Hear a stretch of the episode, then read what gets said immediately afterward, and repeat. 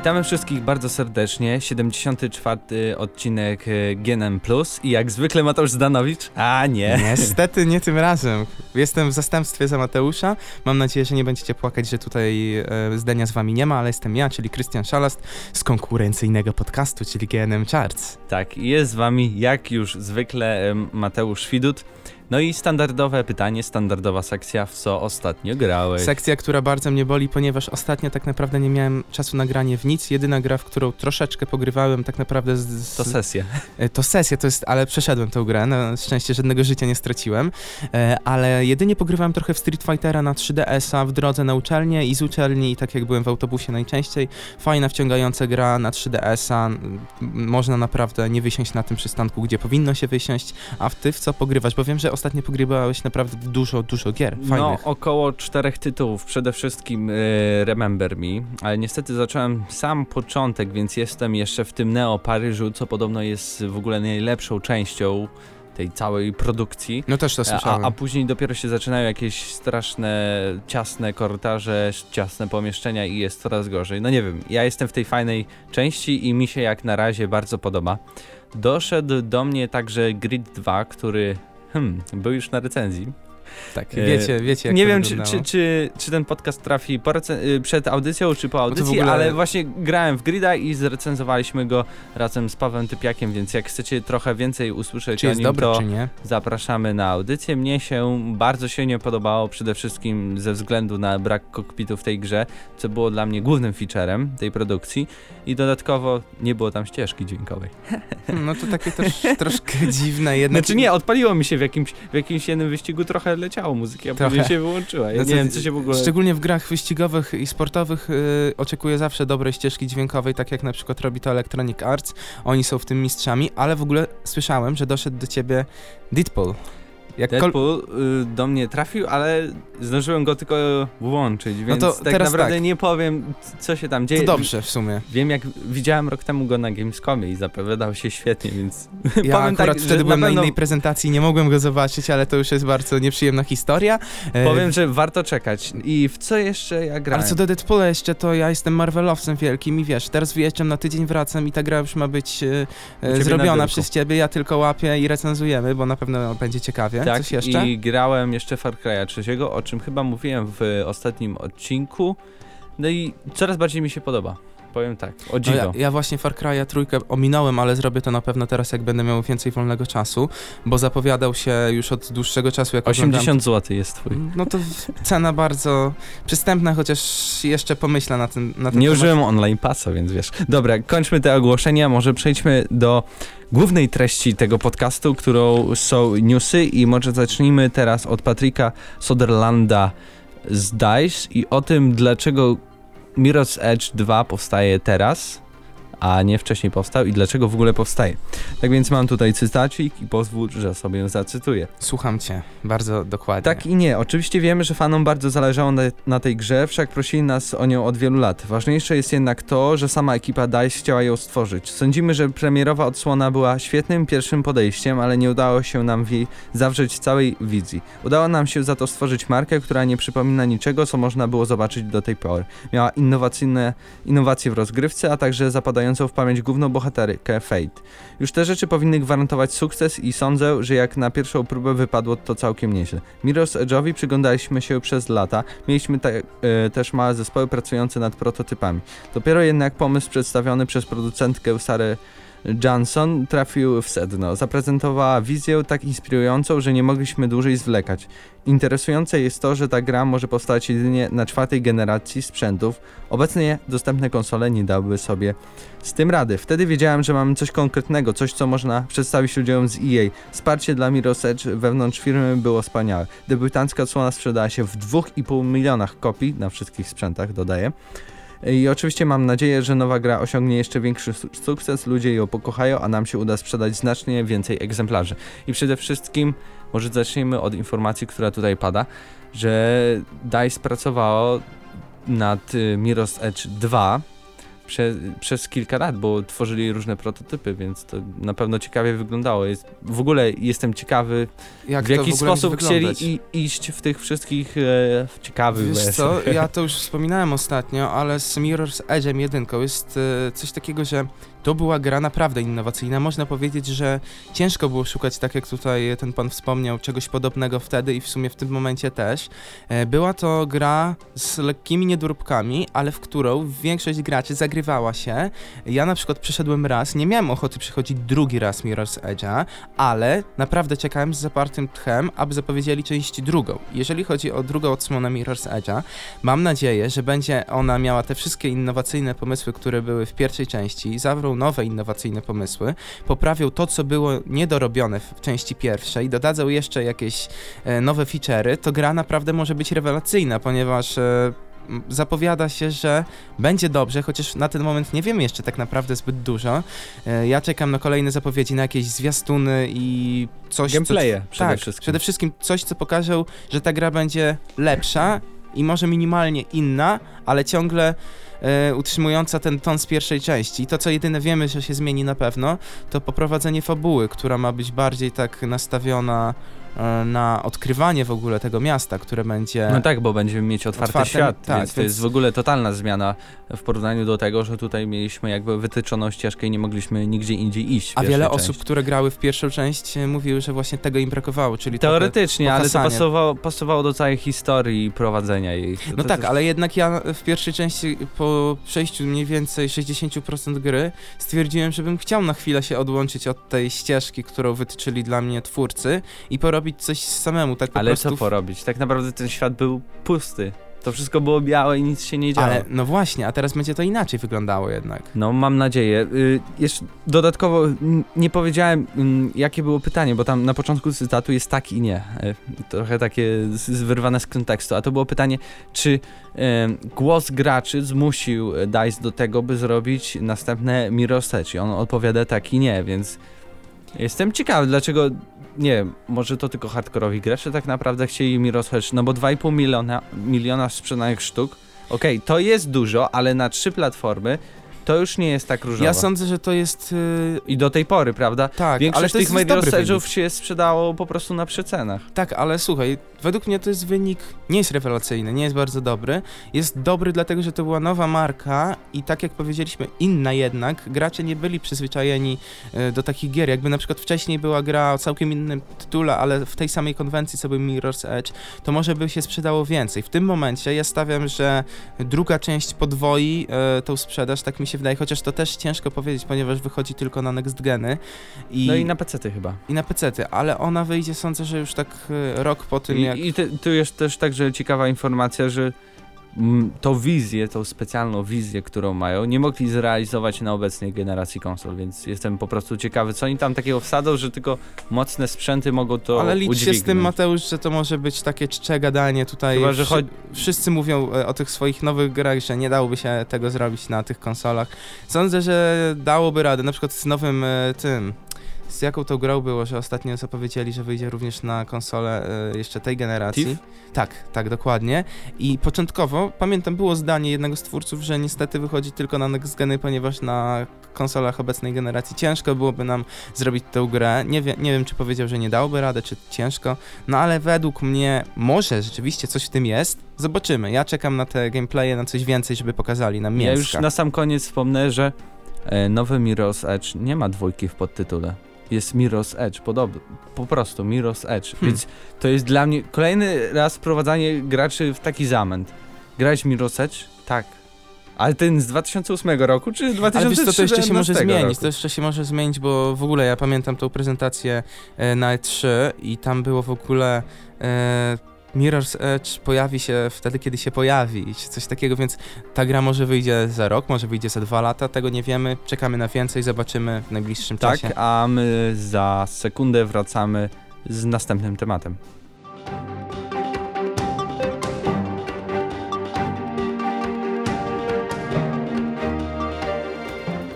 Wracamy z bardzo ciekawym newsem, bo newsem prosto ze z naszej strony, stworzonym przez Pawła Typiaka, w którym dowiadujemy się, że jeden z pracowników e, lubelskiego Mediamarktu, chyba. Tak, tak mi się wydaje. Sklepu nie Polskiego me. Mediamarktu, mieszkamy w Lublinie, pewnie chodzi o lubelski, e, powiedział Pawłowi, że, mm, że Mediamarkt będzie miał czasowo wyłączność na sprzedawanie konsoli PlayStation 4 w Jak, jak długą to wyłączność będzie miało w tym momencie jeszcze nie wiemy. Nie, nie jest to informacja potwierdzona. W najbliższym czasie sądzę, że się czegoś dowiemy. Może to będzie za miesiąc, może za dwa, nie wiemy.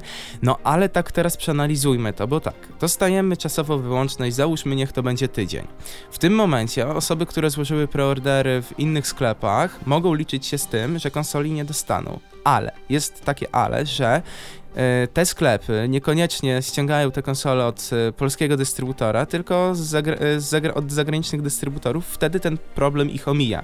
Jak to będzie, ciężko powiedzieć. Ale wydaje mi się, że jeśli chodzi o czasową wyłączność, to tylko będzie w retailu, czyli nie sprzedawanych przez internet, tylko w sklepach. W sensie, że Euro AGD nie będzie miało przez pierwszy tydzień i nie wiem, jeszcze jakiś tam inny sklep. Chociaż to nadal trochę naciągane mi się wydaje, bo przecież ma Sony ma swoje sklepy Sony Center i co tam, nie wystawi PlayStation 4, bo MediaMarkt dał, nie wiem, 500 No. zł. Nie no, sądzę, że to tak może trochę wyglądać. Jeżeli MediaMarkt rzucił dobrą kwotę, na przykład za, nie wiem, chociażby te 5 dni, które e, jest wystarczające, żeby wielu graczy, którzy napalili się na PlayStation 4 i chcą je kupić w dniu premiery, bo nazbierali kasę i czekają mocno bardzo, e, kupują sobie w MediaMarkcie, nie czekając już na premierę, czy to w Empiku, czy to w innym sklepie. E, ale są też tacy Chociaż- gracze, którzy po prostu ich to nie interesuje, mogą poczekać tydzień i na premierę w innym Wydaje sklepie. mi się, że to by było trochę za dużo zachodu, bo to też jakiś tam ogólny oddział Sony musiałby się zgadzać, w ogóle jakieś tajemne e, umowy i w ogóle MediaMarkt to jest siecią e, w ogóle w wielu krajach się pojawia, więc to i w wielu krajach by się pojawiło. Nie, Mi niekoniecznie, wy- nie, ale mogło się być tak, że się dogadali tylko na poziomie Polski. Ale to też by było dziwne, nie wiem czy Sony by tego chciało, ten główny oddział. Ale wydaje mi się, że po prostu to, co zrobiło e, e, MediaMarkt, to po prostu zamówiło tyle konsol, ile planowało e, Sony wypuścić Hmm. w danym miesiącu. Tyle, pro, na przykład 20 tysięcy konsol zamawiają do Polski i cały nakład wykupuje MediaMarkt. To też jest I sensowne, tak chociaż... to by działało, bo teoretycznie nie musieliby się z nikim dogadywać i też by nie mieli jakby. Nie Ale było tak, słuchaj. że, że ten sklep nie ma, a ten nie, bo oni po prostu wykupili, dali dużo kasy i już są, mają To jest wyjście, ale wydaje mi się, że też nie jest takie łatwe do przejścia, ponieważ sądzę, że Sony nie zgodziłoby się na to, aby jeden sklep wykupił wszystkie konsole, bo chcieliby jednak utrzymywać dobre kontakty z innymi sprzedawcami, jak na przykład właśnie Euro AGD czy Empik, którymi są naprawdę potentatami w Polsce i Ale cięż- mogą powiedzieć, że no MediaMarkt do nas przyszedł pierwszy, zaoferował ten i wykupił. No i Sądzę, że oni mają. Przygotowane pule już z góry dla takich dużych sklepów. Takie małe sklepy to trudno, z nimi to tam jak będzie to będzie, ale dla takich największych kilku e, sieciówek w Polsce muszą mieć już jakieś pule, więc jeżeli mieliby się dogadywać MediaMarkt z Sony, to raczej byłaby jakaś umowa, e, czasowa wyłączność, ale jak to będzie nie wiemy, to jest niepotwierdzona jeszcze informacja. Mamy jeszcze taką inną informację dotyczącą PlayStation 4 prosto z brytyjskiego Amazona, a mianowicie wiemy co pojawi się w pudełku z, mm, ten, tego, który będzie kosztował 399 euro. Czyli przede wszystkim będziemy mieć pada, e, przewód HDMI, headset mono, przewód zasilający, przewód USB, instrukcję, no i samą konsolę oczywiście. Ale także już pojawi się pierwszy zestaw z grą e, Knack i plus y, z kamerą PlayStation Camera, bo tak się nazywa. Ona nie nazywa się i ani PlayStation 4 Camera, tylko PlayStation Camera się nazywa. I ona będzie, ten zestaw z kamerą i z grą będzie kosztował 500 euro. Czyli tyle samo, ile kosztuje Xbox One. No tak, ale to jest y, dokładnie tyle samo, ale dostajemy jeszcze grę. Jeżeli nie chcemy zestawu z kamerą, płacimy 399 e, dolarów, ale Euro, euro dolarów. No, y, jeżeli chcemy na przykład mieć tą kamerę bez gry, dokupujemy sobie ją w cenie 59 dolarów, więc ciągle wychodzi taniej, co by nie było. Co by nie było, i- jednak jest taniej. I tak. są na pewno gracze na świecie, wielu, znam nawet osobiście, którzy po prostu im ta kamera nie będzie potrzebna, więc mają wtedy w kieszeni e, 100 dolców, czyli mogą sobie kupić dwie gry, zamiast mieć tego Kinecta czy tą PlayStation kamerę e, i sądzę, że to jest lepsze wyjście. Mm, Sony zrobiło to lepiej od Microsoftu, który narzucił nam, że musimy mieć tego Kinecta. Ale to jest tak naprawdę ich wizja, że to, co nas odróżnia od konkurencji, to Kinect, więc my wsadzamy Kinecta. No tak, i 100 dolarów drożej gracze w ogóle, muszą płacić. W ogóle takie plotki chodzą po internecie, że Sony miało przygotowano kilka scenariuszy tak. na ten i, i, właśnie jak się dowiedzieli, że tyle będzie kosztowała y, ich konsola, to, to, właśnie zmienili, że nie będzie potrzebna PlayStation Camera w, w, w każdym bundlu. Marketingowo byli lepiej ustawieni, ponieważ konferencję mieli po Microsoftie, który no, nie mógł na to zareagować od razu. Jedynie te ostatnie doniesienia, o których już wspominaliśmy nieraz. E, Sądzę, że tu jeszcze Microsoft może coś zmieni, chociaż sądzę, że nie, bo tak jak powiedziałeś, to jest jakaś ich tam wizja, e, z którą chcą iść e, w następną generację z tym Kinectem. Jak to będzie wyglądało, zobaczymy. No, ja w sumie jestem bardziej zadowolony z tego, co, jaką strategię obrało Sony, ponieważ kamerkę pewnie dokupię sobie, nie wiem czy od razu. E, jedyna taka bardzo interesująca funkcja to to połączenie kamerki z padem. E, jak dużo gier to będzie wykorzystywał? To jest też bardzo ważne pytanie, ponieważ jeżeli będą to tylko e, na przykład jakieś nie, wybrane ekskluzywy, no to w sumie nie będzie miało większego sensu. Jeżeli będzie to dużo gier multiplatformowych, no to już wtedy można się zastanowić nad zakupem. No to wypowiadajcie się w komentarzach, y, co właśnie myślicie o tym naszym pierwszym doniesieniu Pawła Typiaka o czasowej wyłączności właśnie Microsoft, yy, MediaMarktu yy, na sprzęt Sony, a my przechodzimy do następnego tematu związanymi, związanego z opłatami za patche co ja patrzę, co ja patrzę. Jak y, twierdzą nasze źródła, w przypadku gier na Xbox 360 nie trzeba już będzie wnosić opłat za certyfikację drugiej i kolejnych aktualizacji swojej gry. Pierwsza łatka y, do tej pory była darmowa, więc y, jeśli, nie wiem czy pamiętacie taką właśnie aferę, a właśnie Tim Schafer z Double Fine mówił, że musiał wydać 40 tysięcy dolarów za stworzenie łatki, za to, że załatał swoją grę i chciał dać to ludziom. Fajnie się dzieje, że Microsoft zmienia powoli swoją politykę. Szkoda, że po prostu tego nie komentuje ani nie wyda żadnego Oświadczenia. oświadczenia, informacji, tylko tak się dowiadujemy, ktoś tam powiedział komuś, Eurogamerowi Ale to w sumie dziwne jest trochę jednak, bo to, to, jest ważna informacja. Koleś na przykład od Felza, który też chciał zrobić e, łatkę kolejną, powiedział, że nie ma po prostu pieniędzy, żeby załatać tej gry. Wiesz co, sądzę, że e, było wiele gier, o których pewnie też nie słyszeliśmy, gdzie twórcy nie mogli nic zrobić, ponieważ nie było ich najzwyczajniej w świecie stać, a ludzie by chcieli zagrać w to, a działo się coś dziwnego, załóżmy z grą. E, w tym momencie Sądzę, że to jest dobre wyjście, bardzo dobre wyjście, ale tak jak mówisz też, że nic o tym nie jest mówione, to trochę dziwne jednak. W ogóle dla mnie jest dziwne, bo początkowo chyba też była jakaś, nie wiem, 150 mega to było, czy tam 100 mega najwięcej, ile możesz mieć łatki, bo tam, czy tam 50 nawet mega, bo Microsoft stwierdzał, że więcej to nie. Ja po części zgadzam się z, y, właśnie z tą polityką tego, żeby ucinać łatki i może, że za następne płacić, bo to przede wszystkim zmusza twórców do tego, by przed wydaniem gry totalnie ją sprawdzili, żeby po prostu nie dodawać łatki tysiąca łatek, jak często jest na PlayStation 3, że ja włączam sobie tytuł dany do aktualizacji, znaczy, aktualizacja, to się aktualizacja, aktualizacja. Często jest coś takiego, że w dniu premiery gry, w dniu premiery gry bywa, że już mieliśmy dwie albo trzy nawet aktualizacje, gdzie twórcy od razu w grę y, dotłoczni, wiedząc, że jeszcze jest coś tam skopanego, ale no przecież są łatki, no to to naprawimy. To w tym wypadku racja, zgadzam się, że powinni to ucinać, ponieważ twórcy po prostu będą bardziej się przykładali do tego, jak robią grę. Więc ja mam rozwiązanie dla Microsoftu. Dla dużych graczy proszę trzymać to ograniczenie wielkości patcha i ograniczenie yy, właśnie opłat a dla małych graczy, dla indie deweloperów, dla tych, którzy wydają gry, bo chcą się tym cieszyć, bo chcą zaprezentować coś ciekawego graczom, niech to zniosą, no bo wiadomo, oni inwestują w to, nie mają za, za sobą wydawcy, który da tam 100 tysięcy, zróbcie te dwie łatki jak trzeba, nie? Żeby tam nie było hejtu i żeby tak, była dobra recenzja. Szczególnie, że jeszcze indie deweloperzy to często jedna albo dwie osoby w zespole i tam rzeczywiście trudno jest e, niektóre rzeczy zrobić szybko, więc te łatki są e, dużo bardziej potrzebne. Może nie tyle co bardziej potrzebne, ale bardziej uzasadnione jest wypuszczanie większej ilości łatek niż w przypadku chociażby Call of Duty, które w dniu premiery dostaje 38 łatek, ponieważ coś tam zostało nie tyle co skopane, tylko niedorobione, tak jak Ale to wcześniej. też jest jeszcze jeden punkt widzenia, no bo niektórzy y, wydawcy, no niektórzy deweloperzy w ogóle y, w łatkach jakby nie tylko łatają błędy, ale czasem dodają inne ciekawe rzeczy, więc tak na przykład, tak naprawdę e, ostatnia, znaczy ostatnia, jakieś pół roku temu była aktualizacja Battlefielda trzeciego, o którym zaraz będziemy też rozmawiać, dodawała tam kilka ciekawych rzeczy i ważyła ponad gigabajt. No to ja rozumiem, że chcą da, dać coś fajnego, coś nowego, no to okej, wtedy chcę się zgodzić i wtedy jest głupi, no tak, głupi jest ten e, różnica, limit. też warto to tak odgraniczyć. Łatek patrzy, które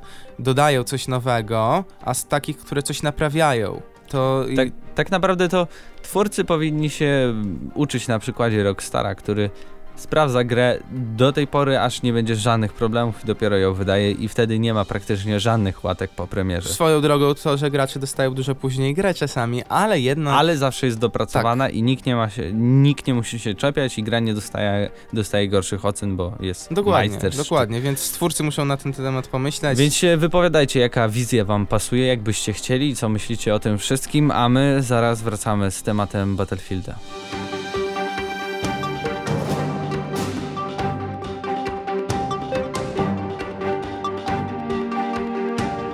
Wracamy, tak jak Mateusz powiedział, Battlefield, dokładnie Battlefield 4, ale po części też Battlefield 3, ponieważ 3,5.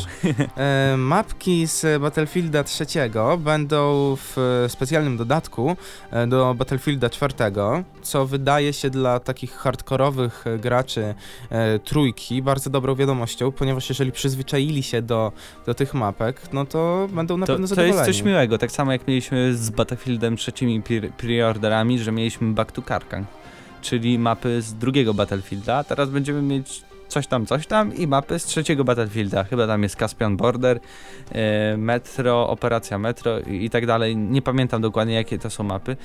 To jest coś ciekawego, coś fajnego. Tyle, że czy to jest aż taki skok technologiczny, by konwertować te mapy do następnego tytułu? To jest No, Przekonamy trochę, się. to jest taki trochę chwyt jak y, z Gears of War. Chyba te, też tak było, że tam z dwójki przychodziły do trójki, a ta gra tak naprawdę identycznie wyglądała, nie? Powiedzmy. No można tak powiedzieć, zobaczymy jak oni to zrobią, ale kolejna informacja, czyli cyferki, cyferki, cyferki. I nasi ulubioni tutaj panowie od, e, od e, można powiedzieć, analitycy nasi. Tym razem jest to analityk firmy Sterna AG, Arvind Bhatia, którego możecie kojarzyć. Przewiduje on, że w początkowym okresie sprzedaży gracze zakupią 14 milionów egzemplarzy, informuje nas GameSpot. Dużo chyba, dużo. 14 milionów Tak, 14 milionów. To w pierwszym tygodniu? e, w początkowym okresie sprzedaży. No to powiedzmy, że pierwsze tygodnie. No miesiąc, Nie, pierwsze dwa miesiące. Jakim, chociaż no mamy starą generację, nową generację i PC, no to faktycznie coś tam Ale może ja się, bym- u- ale w życiu nie, Nie. 5 milionów max, 6.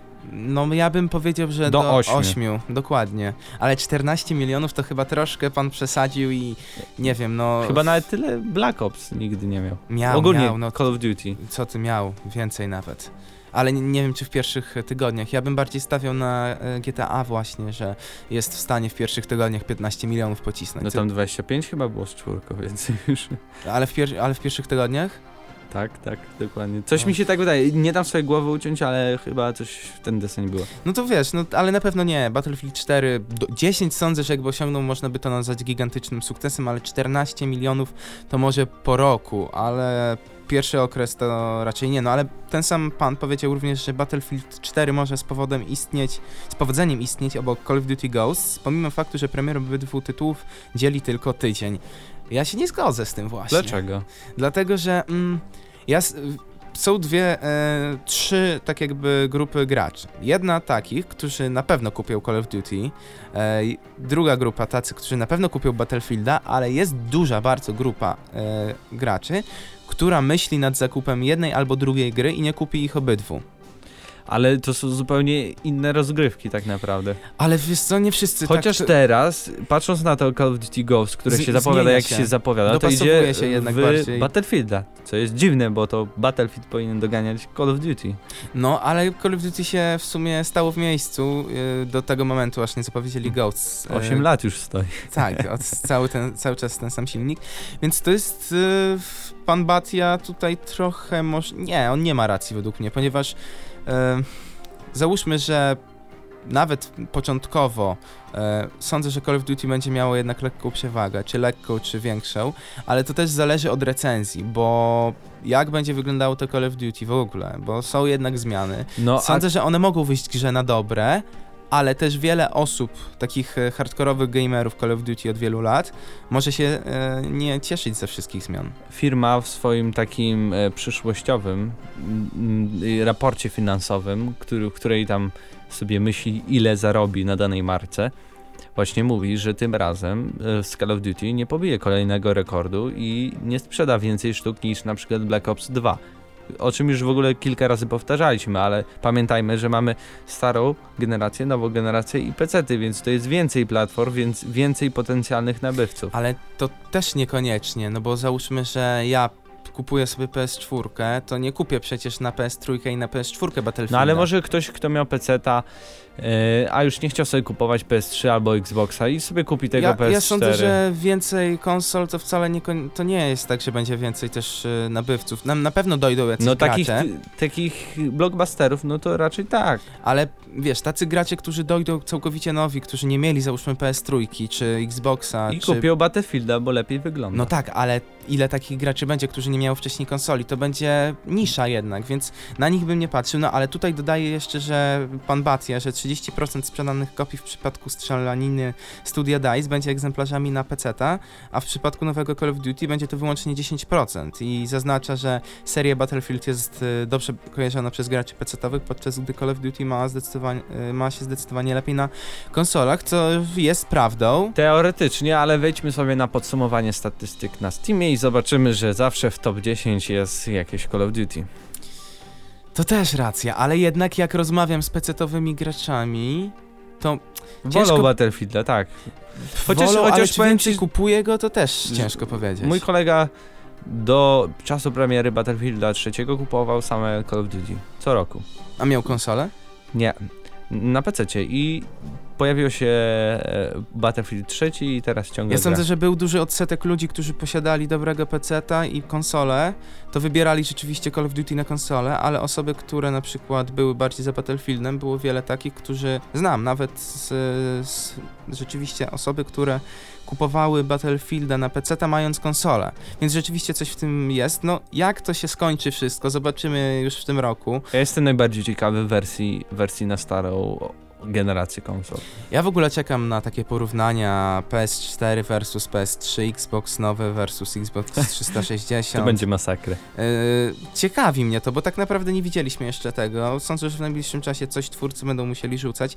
E, takie filmiki, ale też niekoniecznie, ponieważ to będzie czasami strzał w stopę, bo jeżeli gra rzeczywiście będzie odbiegać jakościowo bardzo mocno, no to pokazywanie jaka słaba jest w porównaniu do wersji na PlayStation 4 zmusi bardziej graczy do albo poczekania w momencie, kiedy kupią za jakiś czas konsolę i nie zrobią tego od razu, e, to raczej, raczej będą się niektórzy z tym wstrzymywali, chyba że różnice będą naprawdę niewielkie. Zrobią tak jak z Battlefieldem 3. Będą reklamować to z obrazkami z PC i PS4. Albo, Xbox One. Albo jeżeli będzie promocja na Xbox One, to będą z Windowsa 7.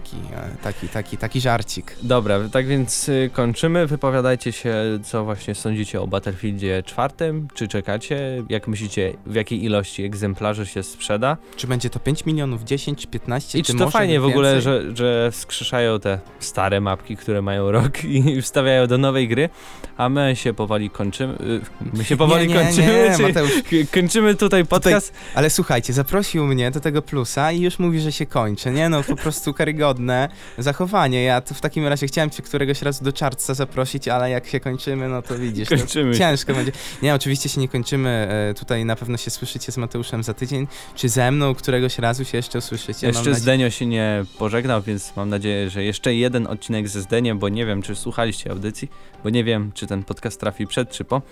Ale, z, ale, ale. Zdenio dołączył do redakcji Eurogamera.pl, więc możecie tam sobie wejść w wolnej chwili, ale wolimy, żebyście wchodzili do nas i zobaczyli, co tam. Możecie czytać y, teksty zdania, resztę nie musicie. Dokładnie. Resztę u nas znajdziecie tak, naprawdę. Tak, tak, tak, tak. Y, Więc to był 74. GNM Plus i z wami byli Krystian Szalast. i Mateusz Widut. Trzymajcie się, hejo.